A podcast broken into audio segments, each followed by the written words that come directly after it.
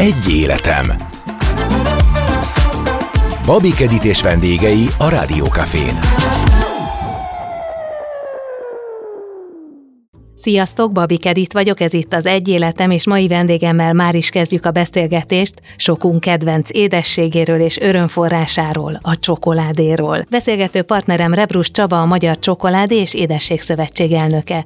Köszöntelek, szia Csaba! Szeretettel köszöntöm én is a hallgatókat. Hát azt gondolom, hogy a csokoládé ez egy nagyon hálás téma, tehát erről tényleg nagyon sokáig tudunk beszélgetni, mert eh, azért mi azt tapasztaljuk, hogy elsősorban a hölgy hallgatók körében azért a csokoládé az több mint 80% fölötti eh, vonzalmat jelent. Ugye azt szoktuk mondani, hogy a nők elsősorban a boldogság miatt keresik a csokoládét, mi férfiak elsősorban az energiát látjuk a csokoládéban, tehát meg más megközelítés étkezésből kezdjük el fogyasztani, de való igaz, hogy a csokoládénak nem hogy reneszánsza van, hanem most egy abszolút a világ egyik fókusz témája lett, úgyhogy hála az Istennek az élelmiszeriparon belül egyre komolyabb és egyre jelentősebb pozíciót fog elfoglalni a jövőben. A rádióhallgatók nem biztos, hogy tudják, de Európa egyik legnagyobb csokoládé és édesség seregszemléje éppen Budapesten a Bazilika előtt van általában szeptember harmadik hetében. Az édesnapoknak hívják, és az édesnapoknak például, ha a közösségi oldal oldalát nézem, és az édesnapoknak a lájkjait nézem, akkor a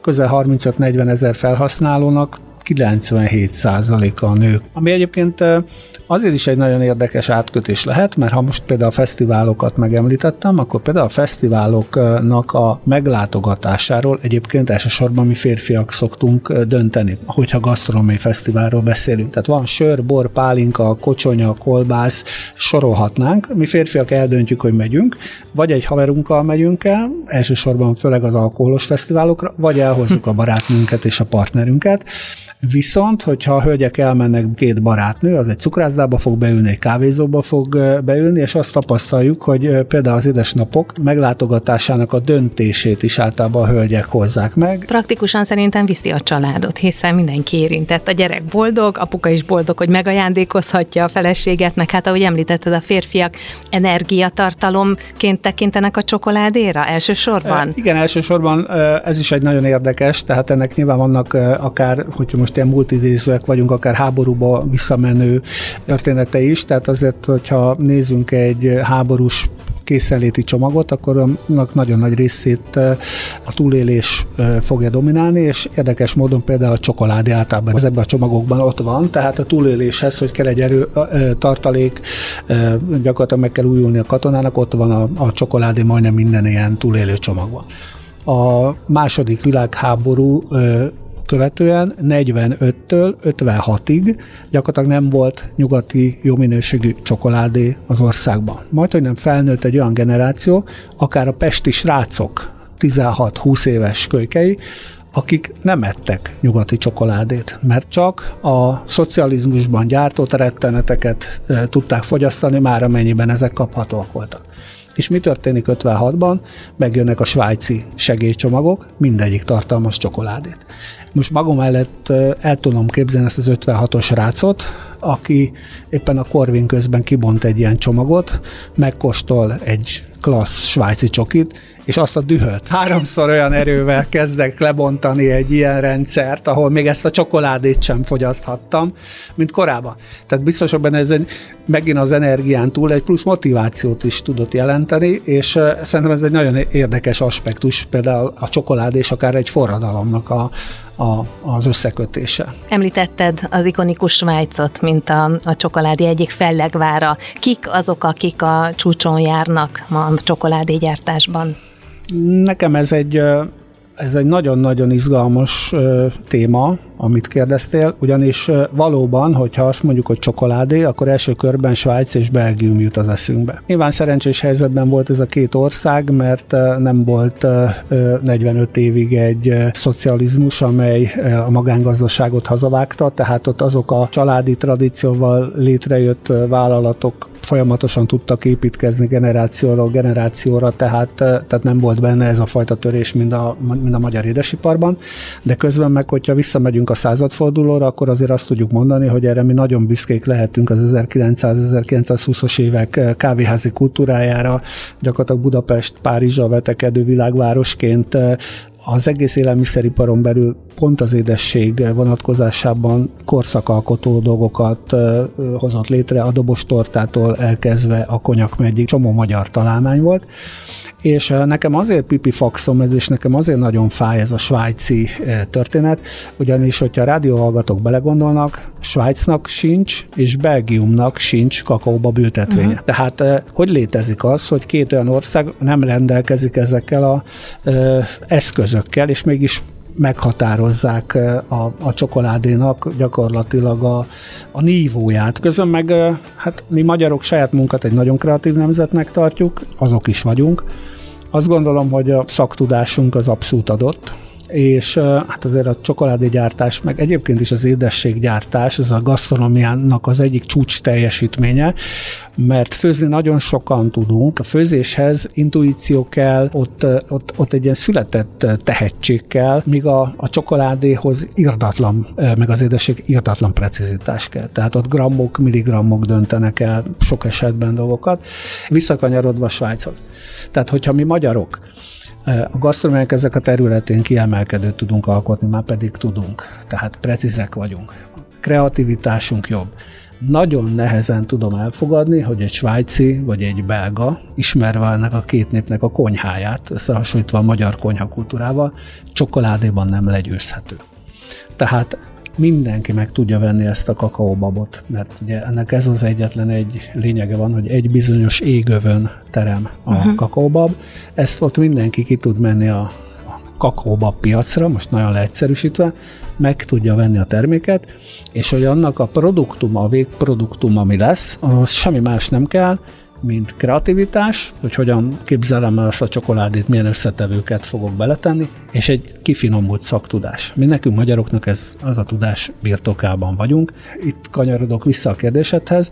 2011 óta, amióta van az édesnapok, mi ezt az egész gasztronómiát, ami a csokoládé körül van, ezt mi forradalmasítottuk. Ugyanis ekkor kezdtek el gombamodra szaporodni a magyar kézműves csokoládé manufaktúrák, ugyanis olyan hatalmas érdeklődést tudtunk az első fesztiválra a Budai Várba csábítani, olyan látogatói mennyiséget, hogy ennek volt egy üzleti jelentősége, és voltak bizony olyan manufaktúrák, akik már akkor milliós árbevételre tudtak tercenni pár nap alatt, és ezért meg tudtak erősödni, illetve megismerte egy olyan közönség a termékeiket, aki utána visszatérően a boltokban az egész éves rentábilis működését meg tudta egy-egy cégnek teremteni.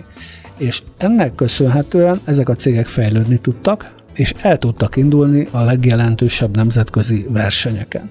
És ma azt tudjuk elmondani, óriási büszkeség, gyakorlatilag 10-12 évvel az után, hogy egyáltalán beléptünk erre a piacra, hogy a magyar kézműves csokoládé készítők, azok a világ élvonalához tartoznak. Tehát több első, második és harmadik helyezésünk van a legrangosabb szakmai versenyeken, mint a volt szocialista országoknak együttvéve. Ez egy kiemelkedő produktum. Létezik egy olyan csokoládé manufaktúra, aminek az egyik termékét a világ 50 legjobb élelmiszere közé beválasztották. Most ezt úgy képzelje el a rádióhallgató, hogy 13-14 ezer jelentkező közül és termék közül a legjobb 50-ben ott van a magyar csokoládé. Azt gondolom, hogy ez visszaigazolja azt, hogy ha mi ezt komolyan vesszük, beleállunk és elkezdjük nagyon magas színvonalon csinálni, akkor jönnek is a nemzetközi eredmények. A szavaidból azt veszem ki, hogy ugyanolyan sikereink vannak a gasztronómia ezen területén, mint mondjuk a Bocuse területén, ahol ugye a harmadik lett a világversenyen Dalnoki Bence, vagy például a Michelin csillagos éttermek, vagy az ajánlások is nagyon elszaporodtak Magyarországon a környező országokból járnak át hozzánk, és próbálják ellesni azokat a fogásokat, azokat a praktikákat, amikkel oda lehet kerülni a, az élvonalba. Ezek szerint a csokoládéban is ugyanitt tartunk, csak nem annyira hallunk erről? Én azt gondolom, hogy a Bokuszdor pont ugyanaz bizonyítja, amiről beszéltem. Tehát mi magyarok baromi tehetségesek vagyunk. Tehát ez, ez egy műalkotás, tehát ez egy művészeti termék, egy, egy gurmétel elkészítése. A vizualitás mellett nagyon sok mindenre szükség van, hogy az, olyan, hogy az tökéletes legyen. Kellenek alapanyagok, kell egy egy professzionális csapat, kell egy nagyon komoly szaktudás. Erről beszéltem. A szaktudásunk megvan, a kreativitásunk megvan, tehát egész egyszerűen nem tudom elfogadni, hogy egy belga jobb csoki tudjon gyártani, vagy egy svájci, mint egy magyar. Svájcban, Belgiumban ott a hagyomány, ott vannak azok a régi gyökerek, több mint száz évre visszanyúló gyökerek, amihez nyúlhat egy mai kézműves manufaktúra. Itt Magyarországon milyen edukációs lehetőségek vannak arra, hogy valaki egyáltalán hozzálásson ehhez? Én azt gondolom, hogy nagyon sok változás véghez ment az elmúlt 10-12 évben, tehát trendi dolog csokoládéval foglalkozni. Ahogy régen, amikor ilyen csapatösszetartás volt, akkor ugye általában elmentünk különböző borászatokat meglátogatni, tehát ezeknek az utaknak általában ez volt a központja. Most rengeteg csokoládé túra már Én létezik. is szerveztem ilyet a csapatunknak, igen. Na, szuper, igen. tehát, tehát hogy kezd trendi lenni, kezdik a bombonkészítést megtanulni igen. a hölgyek, tehát ez egy egyre vonzóbb, egyre különlegesebb alkotások jönnek létre, tehát azt gondolom, hogy, hogy itt, itt előre léptünk. Van ma már oktatás, tehát egyetemi szinten is lehet a csokoládékészítést már tanulni, rengeteg magánkurzus van, ahol el lehet sajátítani az alapokat a csokoládékészítéshez.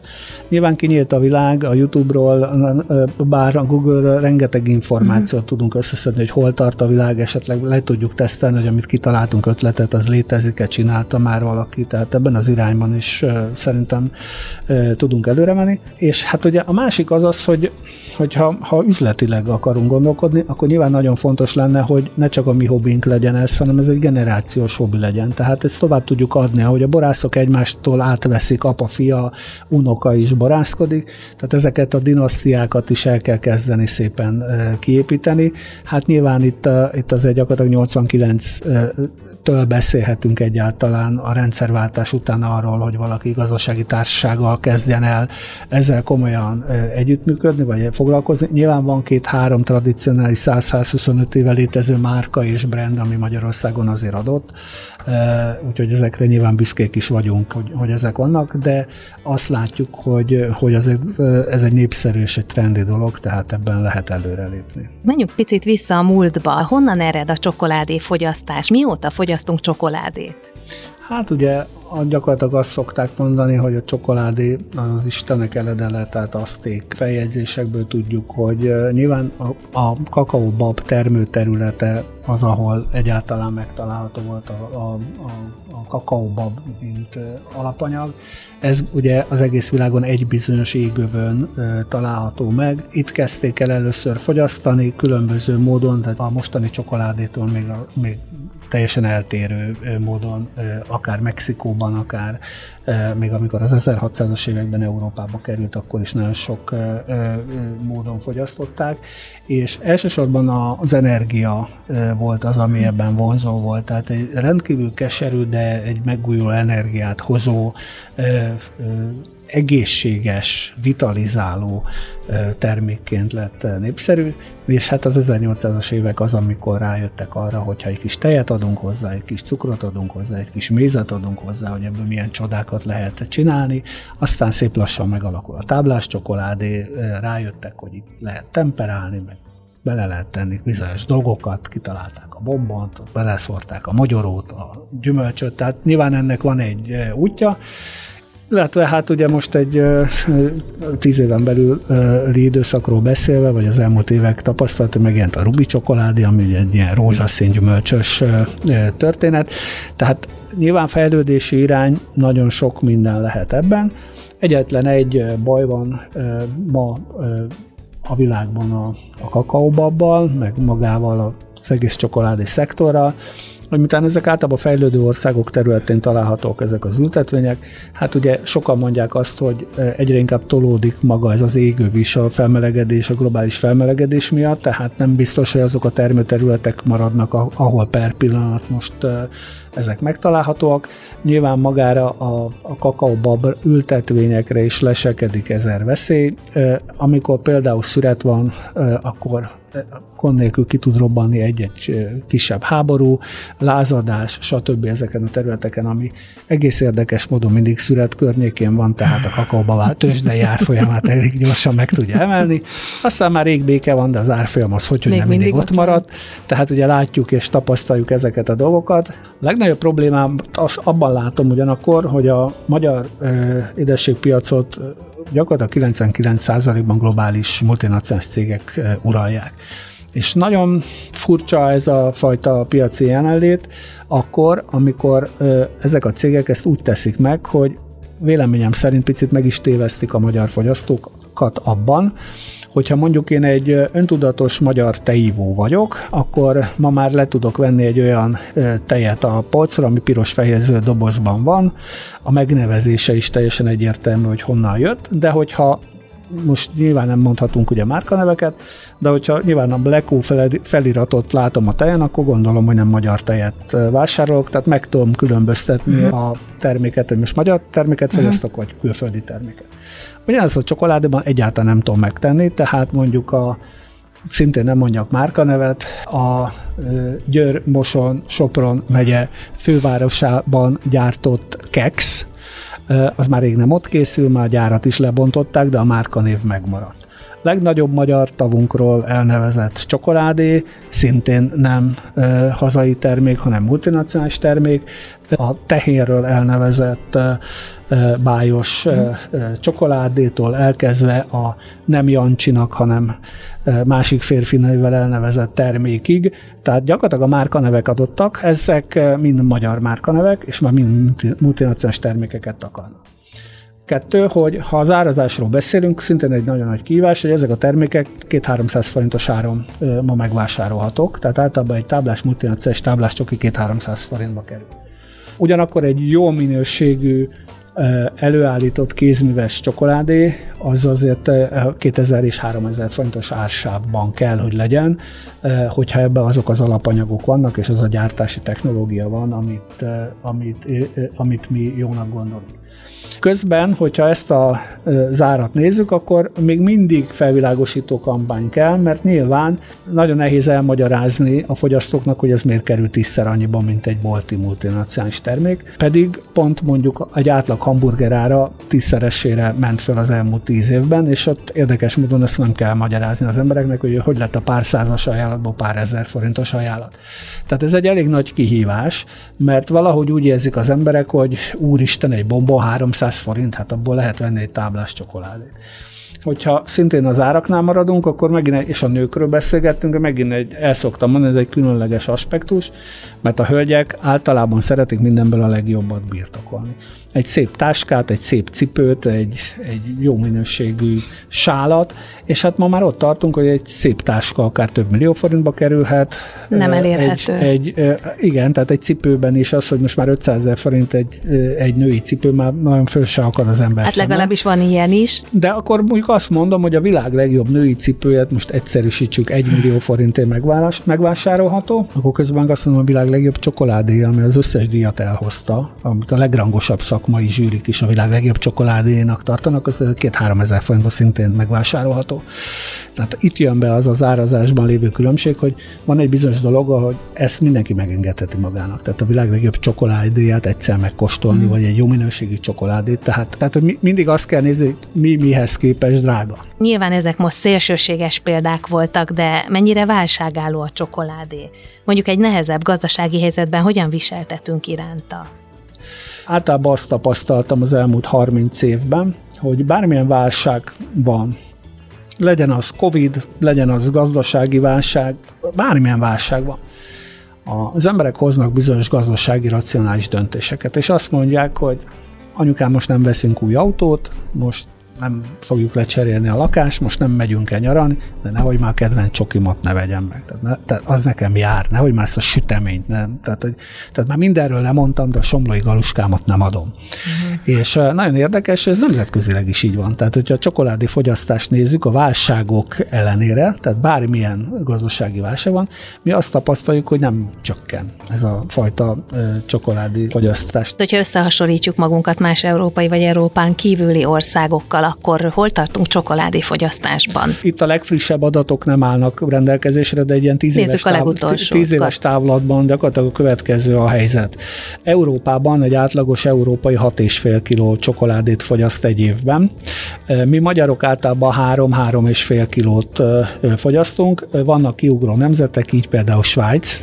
Hogy, hogy nem? 12 kilóval azért az Ejha. 10 és 12 kiló között mozog. Az azt jelenti, hogy havonta egy kiló csokoládét fogyasztanak. Igen. Az igen. Tehát a franciák és az angolok is egyébként nagyon erősek, még a dánok is. Hát ez a magyar csokoládé fogyasztás, ez nem egy túl jelentős fogyasztási adat, ez is nő folyamatosan, és ugye itt is azért azt látjuk a kutatásokból, meg a mérésekből, hogy ebben azért van pici szezonalitás is. De, ünnepek? Vagy mit jelent a hát szezonalitás? Hát ünnepek Ünnepekhez elsősorban köthető? húsvét, karácsony, karácsony, akár a Mikulás. December 6-a. Tehát, igen, igen. Tehát, tehát ugye ezek, ezek kiugró pontok, de a magyarok édességfogyasztási szokásban viszont erősek. A krémest azt ugye nem tudom, a csokoládéfogyasztás, meg a dobostortát, meg az eszterházit, uh-huh. meg lehetne sorolni a tortafajtát, tehát azért ezek erősek. A kekszfogyasztás is nő, egész Európában, így Magyarországon is, tehát, tehát ez a szektor, ebben meg azért rengeteg tartalék van. Jellemzően milyen csokoládét fogyasztunk itt Magyarországon? Melyik a lista vezető? Hát a, a, a klasszikus dolgokban vagyunk nagyon erősek, tehát azért a tejcsoki az nyilván sokkal jobban fogy. Áttörés az azért van az elmúlt tíz évben, főleg a kézműves csokoládégyártásnak mm. köszönhetően, mert azért az emberek felfogták, hogy azért egy jó minőségű, magas kakaótartalmú csokoládé, annak nagyon sok pozitív, egészségre nézve is pozitív élettani hatása van. Ugye az antioxidáns tartalma az azért minden csokoládénak nagyon magas. Már a kardiológusok kiadtak ezzel kapcsolatosan különböző állásfoglalást a szívési rendszeri betegségeknél. Én még időnként fogyókúra alatt is fogyasztok csokoládét, nyilván egy kis örömforrásként időnként megengedem magamnak, és működik mellette. Hát ezt tudták az asztékok is, tehát ezért tényleg megpörgeti a, a nem csak a memóriát, hanem az, az aktivitást, azért a, a magas kakaó tartalom azért az, az kihozza, és hát nyilván mindig, folyam, mindig nézzük, hogy milyen európai, meg milyen világtendenciák vannak, tehát hogy körülbelül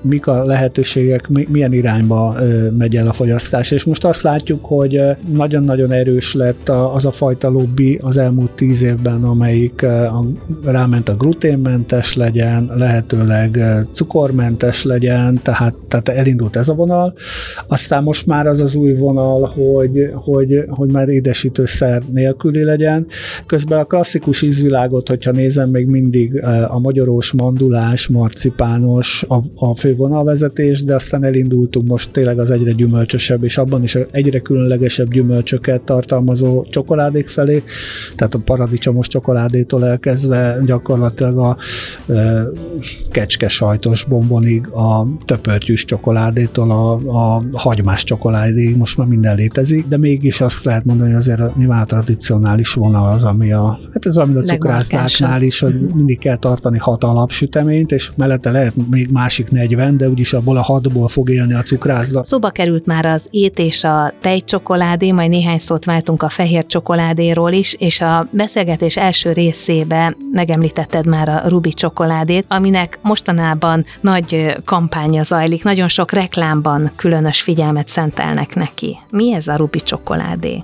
Gyakorlatilag annyit kell róla tudni, hogy ez egy 2017-ben debütált csokoládé, Kínában debütált.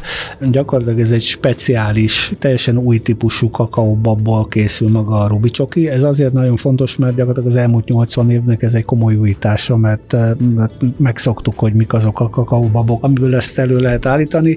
Nyilván itt egy a feldolgozásnak a módját azt a gyártók baromi szigorúan őrzik, tehát ez erő gyakorlatilag sok mindent nem lehet tudni, viszont egy nagyon különlegessé teszi a csokoládét az, hogy a színvilága az nem egy klasszikus barna csokoládé, hanem egy rózsaszínes állagú csokoládé, és azt gondolom a nőknél ez egy eléggé talált, nem csak vizuálisan, hanem ízvilágát tekintve is, mert ez egy kifejezetten gyümölcsös ízvilágot képviselő csokoládé, amiről beszélünk, és hát nyilván ez Elefantcsontpark, Ecuador, Brazília a, a fő termesztő területe, génmódosítás nélkül létrejött kakaóbabról beszélünk, tehát nem kell megérni, ez nem egy agyon kísérletezett valami. Viszont ez egy teljesen új dolog, és hát érdemes megkóstolni, valakinek bejön, valakinek nem. Én nem lettem egy Rubi Csoki fan, tehát mm. én tudok nélküle élni, tehát mondjuk ez a, ez a találmány, ez engem igazából hideg. jó, hogy erről beszéltünk, mert az első reklámok láttán én azt gondoltam, hogy ez talán fehér csokoládé, amit aztán színeznek valamilyen piros gyümölcsel, de ezek szerint itt egy teljesen új uh, hát ugye a fehér csokoládénak igazából nincs kakaó tartalma. Kakaó, vaj, meg cukor, így meg tejpor. Talán. Ennek a Rubi csokinak pedig általában 43%-os uh-huh. kakaó tartalma azért van, tehát, tehát ebben mindenképpen különbözik. Némileg hasonlít közben ízvilágát tekintve szüksége van arra, hogy megújuljon a csokoládé is. Tehát ez egy innovatív újítás, valószínűleg kíváncsiságát fölkelti a fogyasztókba, üzletileg ezt a hullámot meg lehet lovagolni, mm. de én tudok élni Rubi csokoládé nélkül, tehát...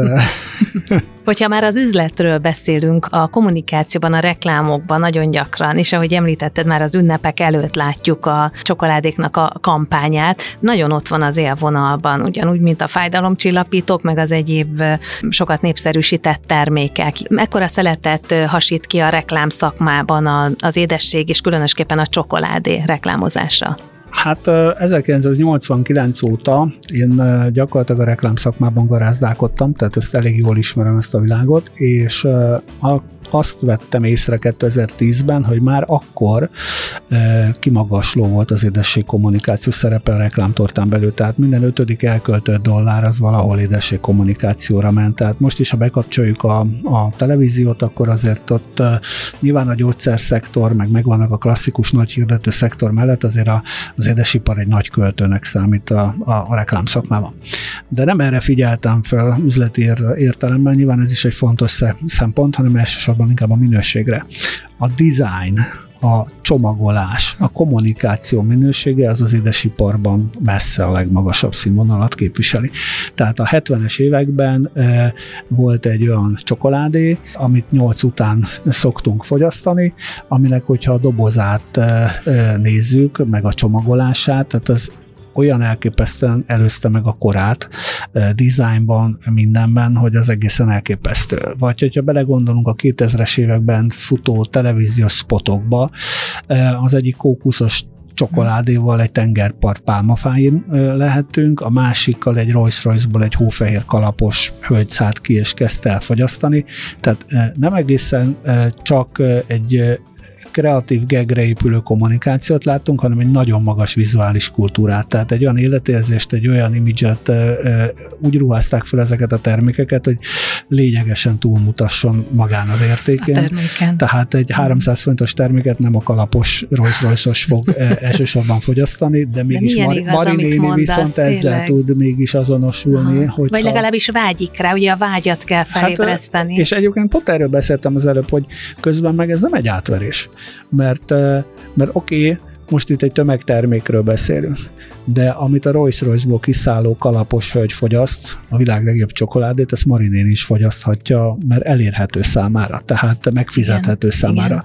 Tehát ma már a minőségben pont a csokoládéval helyet tud cserélni a kalapos nő a nagyon egyszerű népgyermekével, és ma már nem kell elmenni ahhoz egy trópusi szigetre, egy reklámfilmben, hogy a legkiválóbb magyar bombonokban olyan trópusi ízvilágot fedezünk fel, hogyha becsukjuk a szemünket, tényleg ott vagyunk egy tengerparton. Kommunikációs szempontból azt kell, hogy mondjam, hogy a 2000-es években az autóipart és bármilyen más szektort az édesség kommunikáció megelőzte. Mind vizualitásában, mind képi kultúrájában, mind a filmek minőségében, a filmek költségvetésében, a szereplőkben, a, a, az egész szakmában, a betűtípusokban, tehát annyira ki van találva olyan mestermű majdnem minden csokoládénak a csomagolása, annyira erős a márkaépítés, hogy ez, ez egy kiugró dolog volt a reklámszakmában, és ezért figyeltem én is föl ennek a jelentőségére, és ezért kezdtünk el fesztiválokat csinálni, meg ezért kezdtünk el csokoládéval foglalkozni, mert azt láttuk, hogy viszont ezzel a témával senki nem foglalkozik, és hát kevesen tudják, hogy egész Európának nincs például normális csokoládé fesztiválja. Csokoládéval nem, nem hogy Bécset meg Prágát elő megnevezzük, hanem London, Párizs, Rómát, tehát semmelyik világvárosnak nincs komoly édességfesztiválja. Európában van meghatározó édességfesztivál, de az olaszoknál az Perugiában van, Németországban egy Tübingen nevű nagyon klassz helyen, de hát azért nem világváros, meg nem főváros, meg nem ilyen adottságú terület. Még egy pillanatra hagy kanyarodjak vissza a reklámfilmekhez, mert a művészvilág nagyon gyakran nyúl a témához. Ugye ott van a film, a csokoládé, ott vannak zeneszámok a csokoládéról, a Katona Klárinak a savanyú a csokoládé, a nem tudom, talán Marót Vikiék dolgozták föl egy, egy korábbi slágert. Hát sőt, van olyan zenekar, amit hát csak lehetnek Hogyne, így van. Nyilván azért valahogy az érzelmekre, valahogy a vágyakra szeretnének hatni a művészvilágban is ebben az eszközzel, a csokoládéval. Ez egy endorfin. Tehát, tehát azért ennek nagyon érdekes, hogy a rendezvényeinken, főleg az első öt rendezvényen én mindig meghívtam dr. Zaher Gábort, és arra tartott például egy előadást, hogy okoz-e függőséget például a csokolád.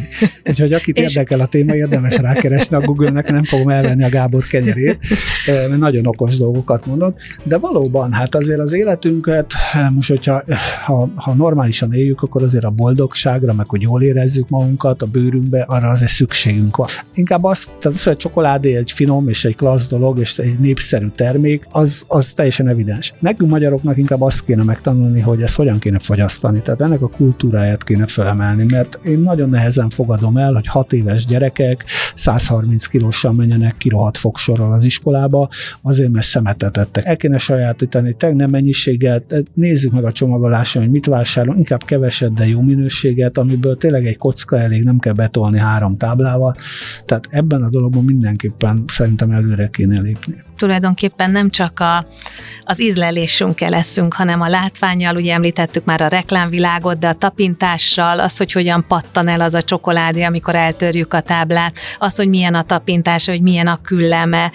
Én emlékszem, hogy találkoztam olyan hirdetéssel is, hogy csokoládéval masszíroznak, tehát ilyen csokoládé masszázs, ami a bőrön keresztül jut be, vagy gyerekkoromban például a, a kakaóvajból készítettek naptejet. Tudom, hogy ez már nagyon nem egészséges, és nagyon nem, nem, nem jó az, UV, az UV-védelem miatt, Jó, tehát nyilván hiányoztak belőle azok a kiegészítő adalékanyagok, ami ezt segítheti, de hogy a bőrünkön is érezzük a csokoládét. Mert most ezeket tudjuk, hogy igen, hát tudjuk, hát ezek, ezek kutatások vannak, hogy mi, mi jó a bőrnek, meg, meg, meg tényleg a boldogság hormonoknak, le lehet vezetni orvosilag, hogy milyen élettani hatásai vannak.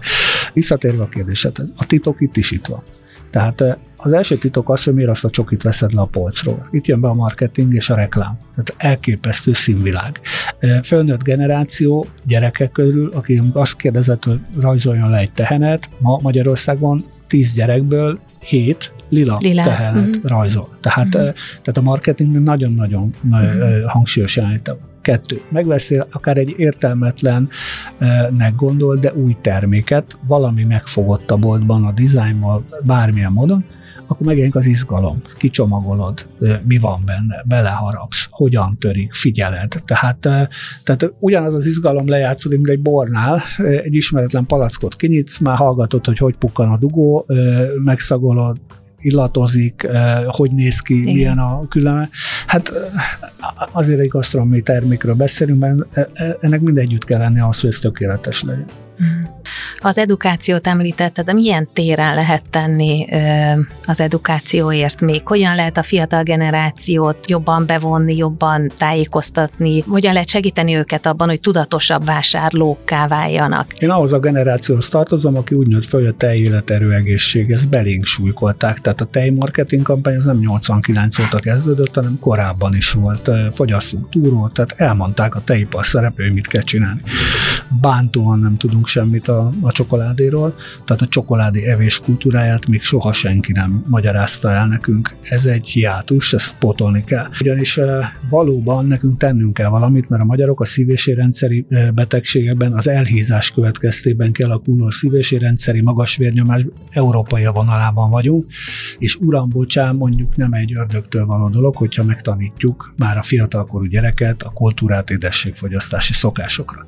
De nem csak a gyereket, a szüleit is meg kell tanítanunk arra, hogy mit adjon a gyereknek, hogyan próbálja a gyereknek ebben a, az életkorban meghatározni akár a jövőjét, és, és milyen szempontból és hogyan kell édességet fogyasztani Ez egy nagyon fontos dolog, mert ez lehet, hogy az elején egy kommunikációs büdzsét elvisz, de később az egészségügyi költségvetésben nagyon jelentős 10-20 év múlva milyen eredményeket itt el lehetne érni. De ma új irányok vannak például a csokoládégyártásban is. Ugye nem csak a cukor csökkentés a trendi, hanem megjelentek a vitaminos csokoládék, megjelentek az úgynevezett speciális csokoládék, mert a jövő ebbe az irányába megy, hogy egy fehérjeforrás legyen, tehát egy olyan hozzáadott értéket, olyan igazi gyümölcsöket tartalmazó csokoládékat fogyasztunk, ami valóban el tudja vinni akár az egészséges csokoládé fogyasztás irányába is a, a, az emberiséget, ugyanis a funkcionális élelmiszereké a jövő, és azon belül a funkcionális csokoládé az egy, egy nagyon jó kitörési pont, tehát hölgyeknek létezik olyan csokoládé, ami menstruációs panaszokat enyhít, létezik olyan csokoládé, ami relaxál, létezik olyan csokoládé, megpörgeti a szellemi teljesítményt, tehát, tehát olyan, olyan gyógynövényeket tartalmaz. Szóval rengeteg minden feladat van. Hát igazából én abban látom a legnagyobb problémát, hogy nincs igazából gazdája ennek a területnek, mert tanuljuk azt, hogy mi az, hogy csokoládégyártás. Ez a tíz év eredménye, ami kijöttek, ezek meghökkentőek, tehát túl gyorsan hatalmas eredményeket hozott el a, a, a magyar csokoládé szakma, és hát most egyre stabilizálni kell ezt a helyzetet, azt próbáljuk elérni, hogy legalább ezek az eredmények, ezek folyamatosan jöjjenek, és ne kopjunk ki a világ élvonalából, és ne zárkózzanak ránk a, a, a mellettül lévő országok, de közben meg nyilván edukálni kell a, a csokoládéfogyasztás érdekében a, a, a fogyasztókat is, hogy, hogy tudják, hogy miért ezeket a termékeket válasszák. A beszélgetésünk végéhez értünk, pedig jó lenne még folytatni. Sok mindent megtudtunk a csokoládéról. Köszönöm szépen Rebrus Csabának, hogy mindebbe beavatott bennünket. Veletek, kedves hallgatók, pedig egy hét múlva ugyanekkor, ugyanitt találkozunk. Babi Keditet hallottátok. Ez a hátralévő életed első napja. Egy életem. Babi Kedit magazin műsorát hallottátok. Megtaláljátok a Rádiókafé 98.hu-n.